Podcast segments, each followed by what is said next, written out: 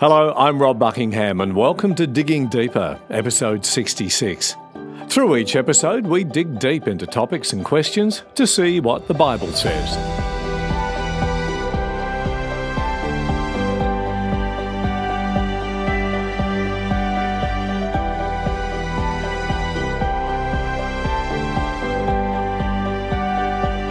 We know from science that dinosaurs and other prehistoric animals existed. Paleontologists have discovered their bones on every continent. So, why aren't they mentioned in the Bible? Or are they? More on that later. But first, Scripture teaches that God doesn't have favourites, and yet Israel are God's chosen people. How do we explain this apparent contradiction? Let's find out. Greetings, Pastor Rob. I asked this same question to a pastor of my previous church two years ago, and I'm still waiting for my answer. I was doing some Bible study and I came across this verse from Romans 2, verse 11, where it states, God doesn't have any favorites. How can God have no favorites when all through the Bible, God states very clearly that the Jews are his favorite and chosen people. So the question is based on this verse from the book of Romans. It's chapter 2 and verse 11. And it says that God does not show favoritism. And I do believe another translation that says uh, God doesn't have any favorites. It's important to understand the uh, context here. So, Romans chapter 1. Uh, what, what, what Paul's trying to do in Romans for the first few chapters, he's demonstrating that the whole world uh, every person on the world is imperfect. That that all of us, so God's standards up here somewhere, and all of us fall short of God's standards. So the Bible uses various words: uh, sin, trespassing, iniquities, all of that. Literally, just means to miss the mark. So it's an archery term. It doesn't matter how hard you try and you pull back on your bow to let that arrow go and to fly into the target. It doesn't matter how hard you try as a human being, we never hit the target. We always fall short of the target. Uh, the target is God's glory or the standard of God's character, his excellence, his perfection. And so, as human beings, we, we always fall short. In Bible uh, numerology, the number of God is seven and the number of human beings is six. So, six always falls short of seven. And so that's what Paul's context is here. And in chapter one of Romans, he's showing that all of the Gentiles, all of the non Jewish people, all of the Gentile nations of the world fall short of God's standard. And then in chapter two, he turns his attention on his own people and he says, okay, so that's the Gentiles, but we Jews, we also all fall short of God's standard as well. And then he gets into chapter three and he lumps all the people together, Jew and Gentile, and he says, all of us. And so that well-known verse in Romans 3:23, where he says, all have sinned and fall short of the glory of God or the standard of God's perfection and, and his character. So that's the bad news. The good news is that um, all uh, can receive God's forgiveness, God's grace uh, in and through the person and work of Jesus Christ. So all of sin fall short of the glory of God, but all are justified um, by by the finished work of Jesus. So in chapter two and verse eleven, the context around the verse that we're looking at at the moment, he's talking about Judgment Day and the fact that everyone's going to be on the same level. So he says we're all sinners, we're all on the same level, and we're all going to be judged on the same basis according to the works that we have done while we're in the body. And so that's the context of that statement. God doesn't show favoritism on the day of judgment. So he's not going to go, well, you know, here's Rob Buckingham, and we all love Rob. Rob's an amazing guy. So, Rob, we know that you've done some pretty dodgy stuff through your life, but hey, you're one of my favorites. So you get to go into heaven. Sorry about some of the rest of you. That is not going to happen. We're all judged uh, on the same basis. And so, with that background in mind, so I think it's important that we understand the verse that Merv is highlighting to us. Simply, in answer to your question, there is a difference between being chosen and being a favorite. So, uh, the first reference to the word chosen in scripture is Genesis 18 and verse 19. And you probably heard me talking about first reference before. There is uh, uh in in the Bible science of Bible interpretation, it's called hermeneutics. And one of the laws of biblical interpretation is the law of first mention or first reference. And it simply states that the first reference of a word in scripture gives us the key to unlocking or understanding that word and that concept through the rest of scripture. And so the first reference to the word chosen we find in Genesis chapter 18 and verse 19. It says, For I have chosen him so that he will direct his children and his household after him. It's talking about Abraham to keep the way of the Lord by doing what is right and just. And then this is the key to, to the person who has been chosen, so that the Lord will bring about for Abraham what he has promised him. So I want you to notice that that being chosen is always for a purpose. And it and it is not just about the purpose of that person, it's about that person's destiny and being a blessing to multitudes of other people. And so that that's what we got to understand here that God chose Abraham to bring about the purpose for which God called Abraham. And we see that pers- uh, that purpose expressed in God's call to Abraham. And uh, you can look with me, if you like, with uh, Genesis chapter 12, verses 1 to 3. And the Lord said to Abram, Go from your country, your people, and your father's household to the land I will show you. I will make you a great nation, and I will bless you. I will make your name great, and you will be a blessing. I will bless those who bless you, and whoever curses you, I will curse. And then this is the key to these three verses and all the peoples on the earth will be blessed through you. So Abraham was called by God for a purpose. He was chosen for a purpose. And the purpose was that through Abraham, all the peoples of the earth would be blessed through him. God chose Abraham's descendants to be a blessing to all peoples. Now, that word peoples means clans or ethnos, ethnic groups or people groups. So not just the nations, but all of the the smaller subdivisions of people within nations, right down to the minutest of the people groups.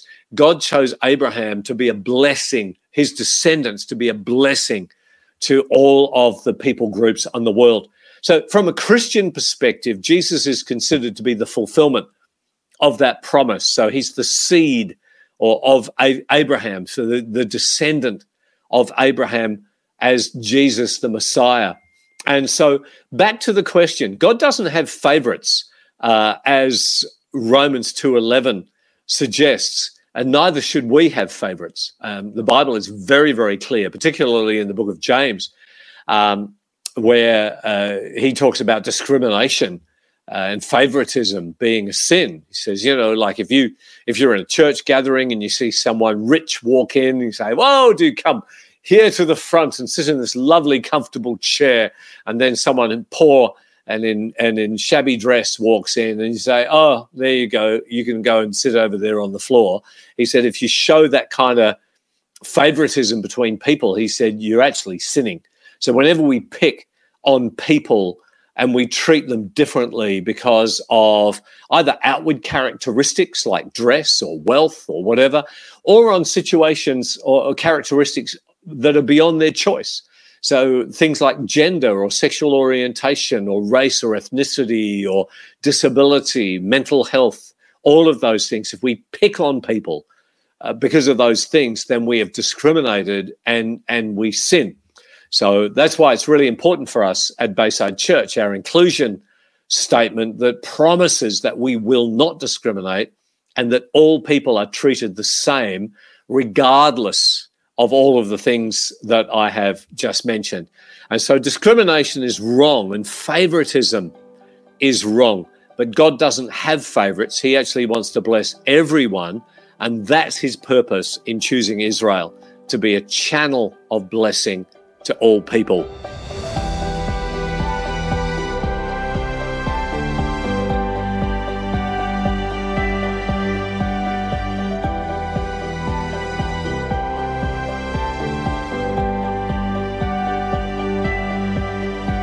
This is a question that came up last week with Tal, and Tal gave his answer to it, but I want to kind of add a little bit. Do Jews recite or read Isaiah chapter 53? And what would it have meant to the original audience? So, yes, Jews, uh, at least observant Jews, I would imagine, uh, do read Isaiah 53. It's part of their scriptures, part of the Tanakh, um, but they don't see it as fulfilled by Jesus unless they are Messianic Jews. And so there are uh, those in Israel uh, in different parts of the world who are Jewish by identity, but they also identify as Messianic, which means that they believe that Jesus is the Christ, he is the Jewish Messiah.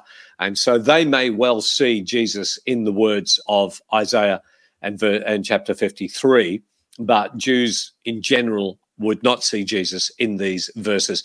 So I'd encourage you to have a read of Isaiah 53 uh, in your own time and read the entire chapter. It's not very long, but I'll just read the first six verses to you right now. In Isaiah 53, verse 1 Who has believed our message, and to whom has the arm of the Lord been revealed? He grew up before him like a tender shoot and like a root out of dry ground. He had no beauty or majesty to attract us to him. Nothing in his appearance that we should desire him.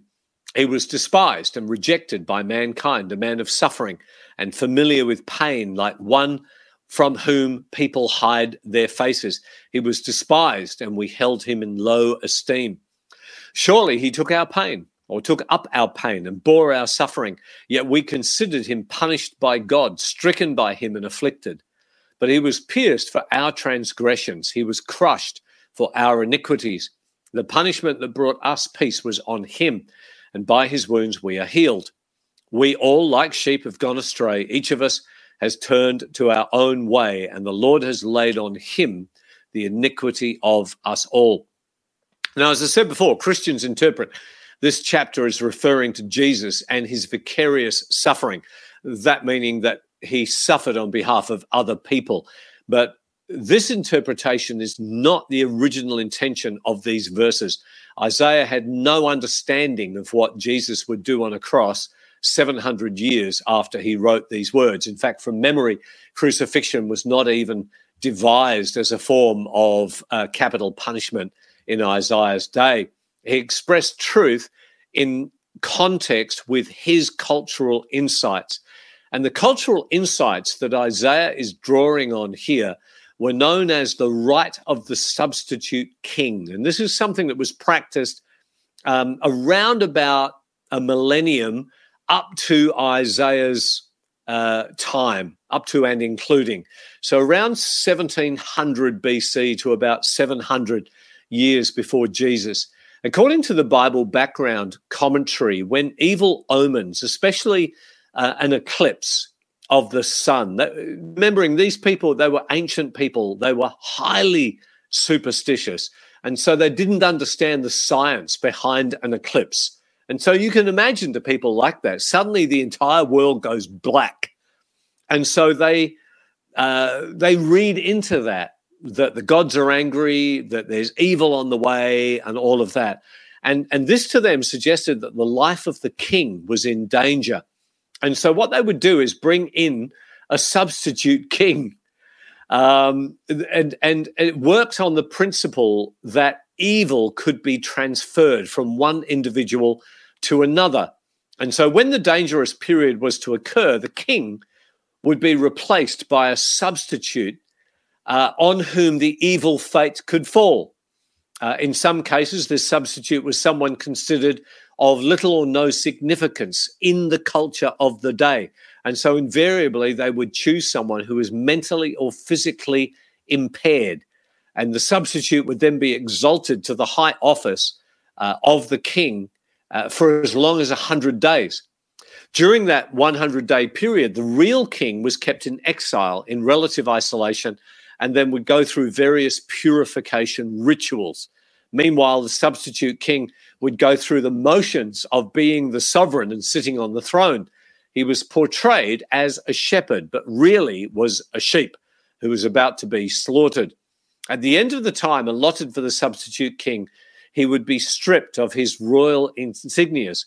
The pagan high priest would then strike him on both cheeks and then drag him by the ears, ow, and force him to bow down before Marduk, who was the chief god of the Babylonians. Uh, upon bowing down, the substitute would then be dragged off and put to death. And they believed that that would be transferring all evil off the real king onto the substitute, saving the real king from harm. This religious rite was the backdrop to the understanding of Isaiah chapter 53, the ancient belief that someone could take the suffering of another. And so, with that backdrop in mind, what did this chapter mean to the original readers or hearers? Isaiah 53 is one of four songs uh, in this section of Prophet Isaiah. And these songs are known as the servant songs. Uh, and, and it's important that we remember they are songs, they're poems, if you like, put to music. And just the way our songs are today, or our poems would be, in this day and age, they are full of poetic license. They're full of metaphor. We listen to songs on the radio and they talk about all sorts of things, and we know they're not literal, but they're communicating a message. It's invariably a message of love. It's a love song, and all these different things are, uh, you know, I want to, I'm going to live forever, and you shine like the sun, and and the moon and all of these sorts of things. They're not literal. They they are truth as meaning rather than truth as fact. And so it's important that we understand that these songs, including Isaiah 53, are full of metaphor, are full of poetic license. So with that in mind, the servant in uh, chapter 53 is not Jesus to the original hearers. The servant is actually the nation of Israel. The nation had been disfigured by being in exile in Babylon for decades and enduring suffering in that foreign land. But Israel will once again be exalted, so much so that the other nations will be astonished. In the song, the voice that speaks is actually the voice of the nations or the voice of the kings of the nations collectively. They together are speaking about God's servant Israel. In the first few verses, they describe Israel's apparent insignificance and the suffering that Israel endured at their hands, at the hands of the nations. He had no beauty, speaking about Israel, had no beauty or majesty to attract us to him, nothing in his appearance that we should desire him. He was despised and rejected by mankind, by the entire human race, which is a statement that has sadly been true of the Jews and the nation of Israel on many occasions right throughout history. These nations once considered Israel's suffering as a sign of God's rejection. We considered him punished by God, stricken by him, and afflicted. But they've changed their minds. They now see Israel's suffering as an atonement for their sins, that is, the sins of the nations. He, Israel, was pierced for our transgressions. He was crushed for our iniquities. The punishment that brought us peace was on him. And by his wounds, we the nations are healed. While Israel's suffering was deserved, what he suffered was beyond what was just. It was more than the servant's sins required. This is borne out in other parts of Isaiah as well. Uh, consider Isaiah 47, verses 5 and 6, where God himself is annoyed with Babylon for treating Israel more harshly than Israel deserved. Sit in silence, go into darkness, queen, city of the Babylonians. No more will you be called Queen of Kingdoms. I was angry with my people, Israel, and desecrated my inheritance. I gave them into your hand, and you showed them no mercy, even on the aged. You laid a very heavy ro- a yoke. And so there, God is angry that the Babylonians weren't kinder to his people Israel. Consider Isaiah 40, verses 1 and 2. It tells us that God himself treated Israel too harshly. Comfort, comfort my people, says your God. Speak tenderly to Jerusalem and proclaim to her that her hard service has been completed, that her sin has been paid for, that she has received from the Lord's hand double for all her sins. So even there, God in this song admits that he was harsher on Israel than he could or should have been. In Isaiah chapter 54, verses 7 and 8, God may have overreacted to Israel's sins. It says, For a brief moment I abandoned you, but with deep compassion I will bring you back. In a surge of anger, I hid my face from you for a moment, says God, but with everlasting kindness, I will have compassion on you, says the Lord your Redeemer. The song then concludes with the promise of national greatness. Because you suffered greatly, Israel, you will be significantly rewarded. And it's something that's we see very much as, as a counterpart in Philippians chapter 2 that we looked at a few weeks ago, um, where Jesus is spoken of again in song form by Paul in Philippians chapter 2. And this may well have been a song that they sang in the first century church. So, Philippians 2 from verse 5 Christ Jesus, who being in the very nature God, did not consider equality with God something to be used to his own advantage. Rather, he made himself nothing by taking the very nature of a servant or a slave. Being found in appearance as a man, he humbled himself by being obedient to death, even death on a cross.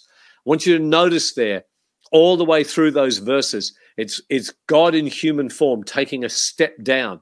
He was God, he became a man, not just a man, but a servant, not just a servant, but a slave. He humbled himself even by becoming obedient to death, and not just any death, crucifixion, the worst of deaths. And then it says, therefore, God exalted him to the highest place I taught a message or a series actually years ago at Bayside Church called The Way Up is Down. You can still find it on the Bayside Church website if you click on uh, Connect with God and message series or teaching series. And they're all listed in alphabetical order there for you. And there's a teaching series based on those verses in Philippians chapter 2 called The Way Up is Down. But it's fascinating that we see that same progression in Isaiah 53 in connection with Israel. Israel were humbled, humbled, humbled, humbled, humbled all the way down. And then we see the nation exalted. And Israel is still, even today, a fascinating nation. There it is um, in the middle of the Middle East, really surrounded by enemies, uh, and yet such a prosperous nation today. Uh, and I'm not saying Israel always gets it right. Don't get me wrong. Um, I'm not pro Israel at the expense of other nations. Um, but I do find it very interesting that Israel as a nation uh, uh, and the Jews as a people uh, who have faced so much uh, persecution and so much wrong uh, over the centuries um, find themselves in, in a much better place, really in an exalted place today. And so that's what Isaiah 53 meant to the original readers or hearers. We hope you're enjoying this Digging Deeper podcast and finding help understanding the Bible and how it applies to life. Here at Digging Deeper, we'd appreciate your help letting others know about this podcast. One way to do this is by rating and reviewing the podcast on iTunes. And please like Rob Buckingham's public figure page on Facebook. You can interact with us there and ask questions you'd like Rob to answer in future episodes of Digging Deeper. Now back to Rob.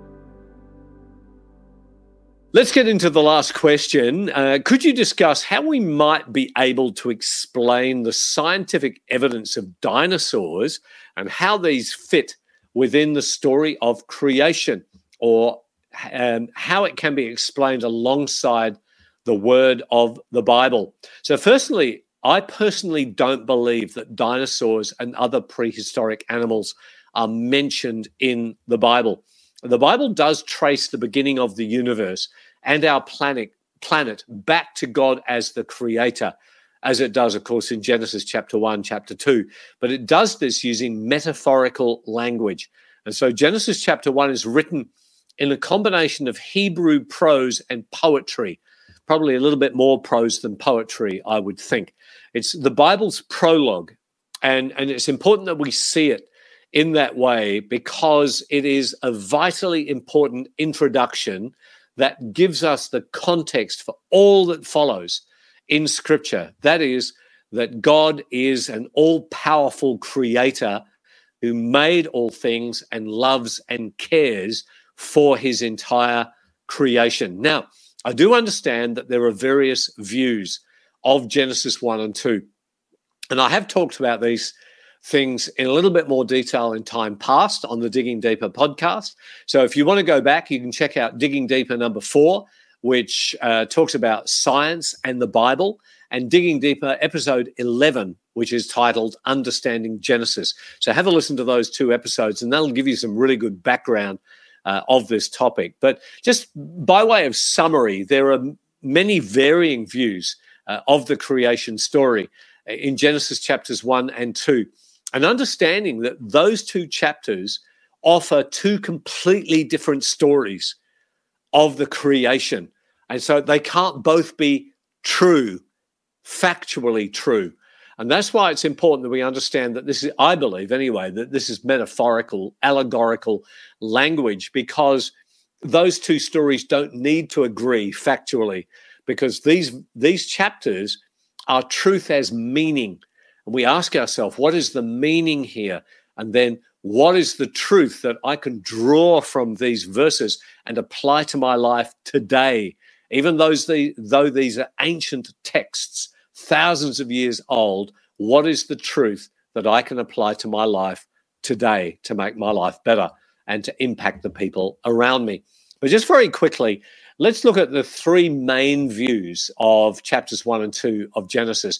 The first is a literal understanding of these chapters, and that is that there were six literal 24 hour periods, days in which God created. Evening was, morning was, the day one, evening, morning, day two, and so on. Uh, and there are those who believe that who are also young earth creationists and so they believe in Bishop Ussher's timeline that he developed 100 or 200 years ago, um, that the Earth is probably maybe 6,000 years old. Um, some young Earth creationists give a little bit of leeway there and say maybe it's 10,000 years, but it's no older than that. And then there are those who believe the mature creation theory, and they say that God actually, when He created six to 10,000 years ago, but He made everything mature. And so it was already old on day one. So, for example, Adam was created on day one as a man, so he wasn't created as a baby. So, on day one, he was a day old, but he was also maybe 25. And so, how old was the creation on day one? Which, I mean, it's a great question and it makes a lot of sense. And, and I used to hold to that um, a few years ago. But in these theories, uh, some believe that evolution is absolutely flat out dead wrong. Um, some others believe that dinosaurs are merely made up to support the theory of evolution, which is an interesting statement or thought, really, because you know what are paleontologists digging up um, all around the world? Um, others believe that dinosaurs were real animals, but they became corrupted in some shape or form, and they were punished by not being taken on the ark or in the ark and then died in the flood. And that's why they aren't mentioned, or that's why we don't see them on the earth today. So that's the first interpretation. The second understanding of Genesis 1 and 2 is that these uh, six days are actually six eras or epochs. Uh, each of them lasting for millions of years. The verse of scripture um, that is used there to back that up is that a day is as a thousand years, and a thousand years is as a day to the Lord. And so they say, well, yeah, it says a day in Genesis 1, but it's really a thousand year or thousands of years or millions of years. And that view explains evolution and dinosaurs. Uh, prehistoric animals obviously fit into those time periods, but they aren't mentioned in the Bible. The third view of Genesis, really Genesis 1 to 11, is that those chapters are all metaphorical in nature. And so we break up Genesis. Chapters 1 to 11 is metaphorical, and chapter 12 onwards, starting with Abraham, is all historical. And that's a view that I hold to these days. And that, so those first 11 chapters of Genesis are, un, are to be understood allegorically. They are, as I said before, truth as meaning rather than truth as fact. And the important truth, I think, that is borne out, particularly in the first couple of chapters of Genesis, is that God is the creator. The universe and all that is in it is not a random chance accident, that God is the creator, and that the creation is very old. um, that is backed up by science. The creation is billions of years old. And that dinosaurs are a group of reptiles that lived on Earth for about 245 million years. Incidentally, in 1842, the English naturalist Sir Richard Owen coined the term dinosauria, uh, derived from two Greek words dinos, which means fearfully great, and sauros, which means lizard. So a dinosaur is a fearfully great lizard. And of course, the dinosaur fossils um, certainly bear this out. And paleontologists have found uh, fossils of dinosaurs and other uh, prehistoric animals on all seven continents. So they definitely are real. So back to our original question, the dinosaurs mentioned in the Bible. Well, some have mentioned or suggested that there's a couple of animals that are mentioned in the Tanakh that may be dinosaurs. And so looking at Job chapter 40 and verse 15, look at behemoth, which I made along with you and which feeds on grass like an ox. So some have suggested that behemoth, which is an animal we really actually don't know what animal it is, uh, could be a dinosaur. And yeah, maybe it is, but it probably isn't. Um, the word probably refers to a water ox, something like a hippopotamus, something similar to that. Maybe an animal that is now extinct, uh, or maybe it was a hippo. Uh, another animal that is mentioned several times in the Tanakh is the Leviathan. So, just looking at one reference of the Leviathan, Psalm 104 and verse 26, there the ships go to and fro, and Le- Leviathan, which you formed, to frolic there.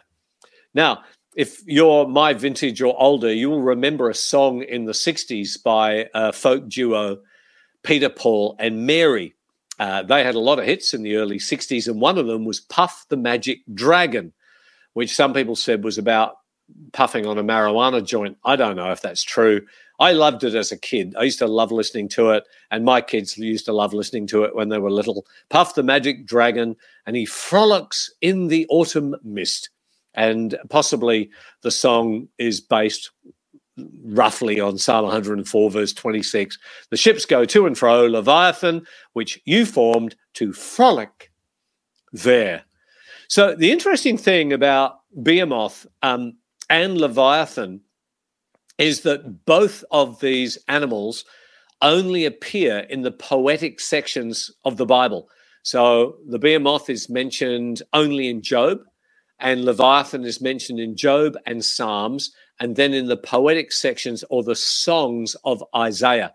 So remember, they are metaphorical, allegorical, they're using poetic license. So are these animals real? Maybe they are, maybe they're not. Does it matter? No.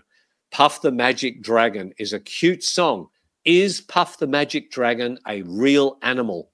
I used to think so when I was four, but now I think is probably not. So why aren't dinosaurs alive today? Um, uh, are they mentioned in the Bible? First of all, no, they're not. I don't believe they are. I don't believe they're um, Leviathan or Behemoth or any other animal. I just don't believe they're mentioned in Scripture. Um, science suggests that dinosaurs were eradicated um, a long time ago uh, by an asteroid plowing into the Earth, or maybe some extreme volcanic eruptions, or maybe both. But these things called wide, cause widespread um, climate change. And uh, it led to the extinction of these prehistoric animals. Of course, uh, a literalist view of the Bible may suggest that they didn't make it onto the ark because they were too big, or maybe they were too naughty and they were punished as a result. There is another possibility, though. Um, lizards, snakes, amphibians, and also coral uh, uh, all animals known as indeterminate growers. That is, that they grow until they die. So they grow for the entire length of their life. And so, what if these animals lived longer? Well, if they lived longer, they would grow to bigger sizes. And so, when you think about lizards, for example, some of them look an awful lot like prehistoric animals, uh, just smaller. So, what if they lived longer and they grew bigger? Would prehistoric animals, as we know them, still be alive today? I'll just leave that with you as a question. But I don't believe that um, dinosaurs are mentioned in Scripture. Uh, I just don't believe they're there, and and it's because the Bible starts with this prologue, this beautiful song, this metaphorical picture of God as creator. And then it gets into history that is more modern than dinosaurs. Uh, the history of the Bible starts about 4,000 years ago. And, um, and so dinosaurs were extinct well and truly by that stage. And so they just don't make an appearance.